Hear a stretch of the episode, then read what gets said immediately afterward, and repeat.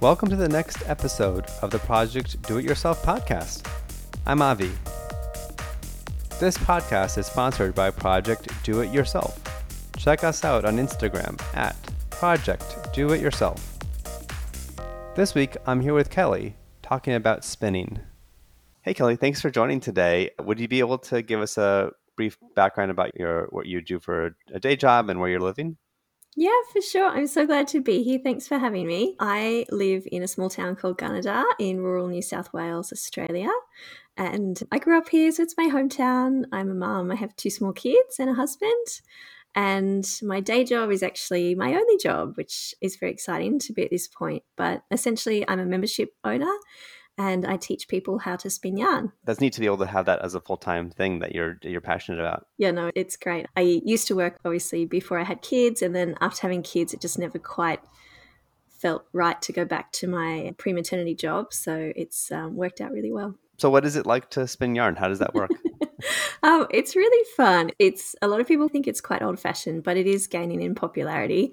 And essentially, we as spinners kind of step in between fiber production and yarn. So we will buy fleece from a sheep or cotton that's been processed and turn it into yarn. So when we get it, it's all fluffy. And then most of us use wooden spinning wheels and a little bit like Sleeping Beauty.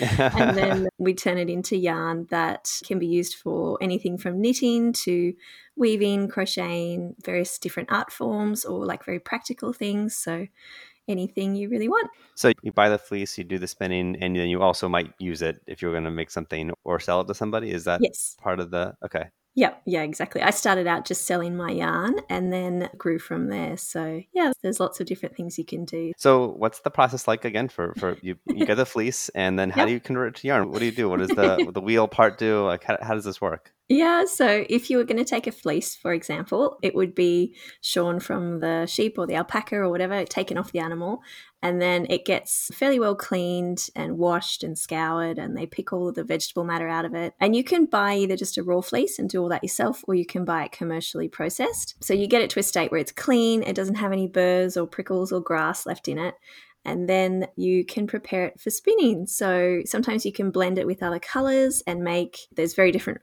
forms, but we make things called bats or rolags or punis or all sorts of different shapes to put the fleece in. And then you will spin it. So essentially, the spinning wheel takes the fibers and twists them. And the twist is what creates the strength and creates the transition from loose fibers into yarn. So that's the, the basic step by step. yeah, no, that's that, that. You said that's basic, but it still seems like a lot of steps to do. So I'm sure once you saw it laid out, it would be uh, be faster. You mentioned colors. Are you dyeing the yarn, or do you just the manufacturer already have it colored before you get there? Yeah, you can do either way. So there's three kind of categories, I guess. You can do no dyeing and you can just use natural colors. There are lots of fibers that come in like dozens of different colors. Camel and alpaca come in a huge range of natural colors. So some people will just use natural colors. I do a bit of everything. So I will buy natural colors and just use them. I will buy white and dye it myself.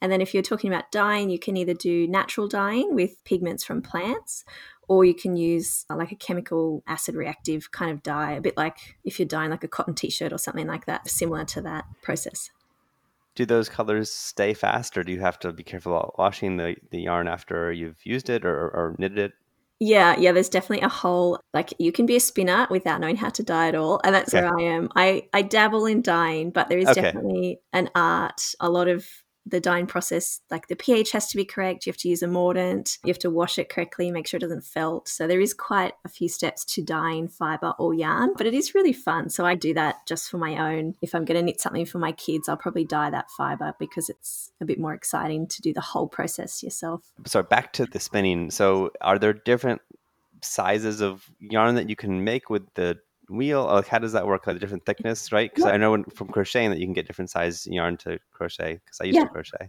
Yeah, so. yeah, oh, that's cool. Yeah, so basically, there's I don't know how many types, probably like hundreds of different types of wheels. Not so much now, but a lot of people used to make their own wheels. So there's a whole bunch of handmade wheels that are just one offs, and then there's lots of big manufacturers internationally that produce that manufacture the wheels, and each wheel is slightly different and um, they all have different kind of main goals. So some spinning wheels are meant for art yarn and they have a one inch orifice, which is like the little hole that the yarn goes through, that the fiber goes through. So if you have a really big orifice, you can spin like really chunky art yarn to make uh, like a wall hanging or something like that, art installation.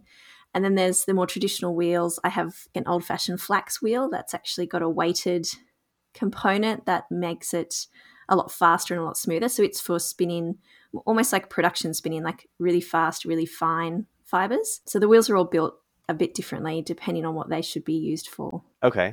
Is this a manual like you're like I just picture that someone stepping like as you said Cinderella, you're stepping on the thing, it's like spinning, and spinning yeah. and spinning. You gotta keep doing your effort. Yeah. yeah. Yeah, that's, that's what I use. So the treadle is the bit you put your foot on, and okay. all of my wheels, just yeah, traditional kind of wheels. You can also spin on electric spinners, which are just like the top section of a spinning wheel. They don't have the foot power, so it's just like a hand control for the speed. Or you can use, there's a whole bunch of different spindles. So there's drop spindles or supported spindles. A lot of very traditional spinning was done on a spindle. So you'll get Turkish spindles, and they're really quite fascinating to look at those ones. What do you do? What are you thinking about while you're spinning yarn? What, what is it? What's in your mind? Lots of different things. Myself personally, I'm a bit of a true crime okay.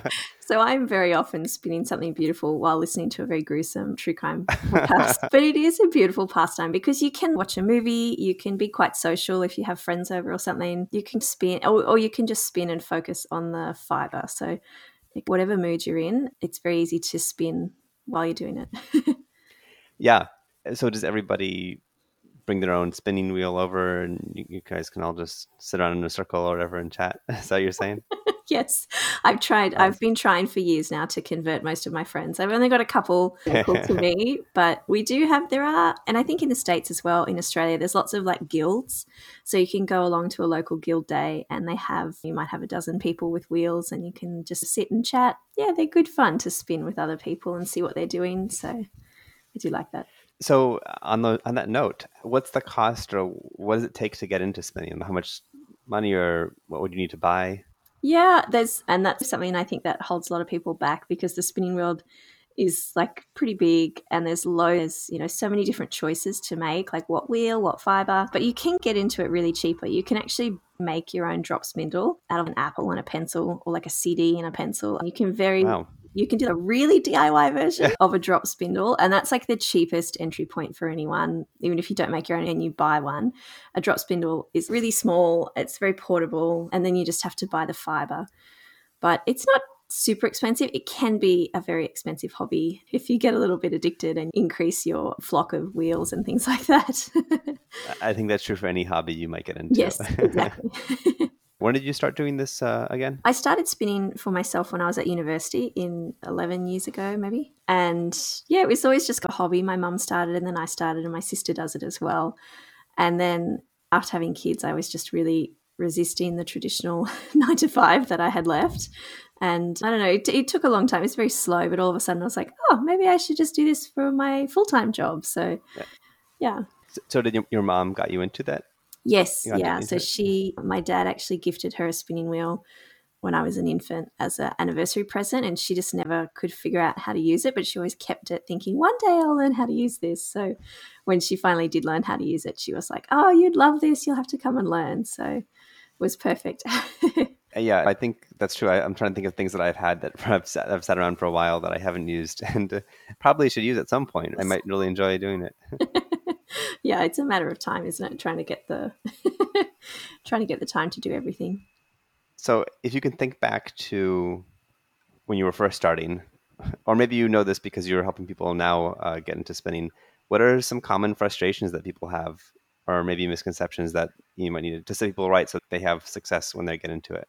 Yeah, I think definitely a lot of people have trouble buying their first wheel, partially because they're often buying from someone who's not a spinner. So a lot of wheels come from like estate sales or garage sales.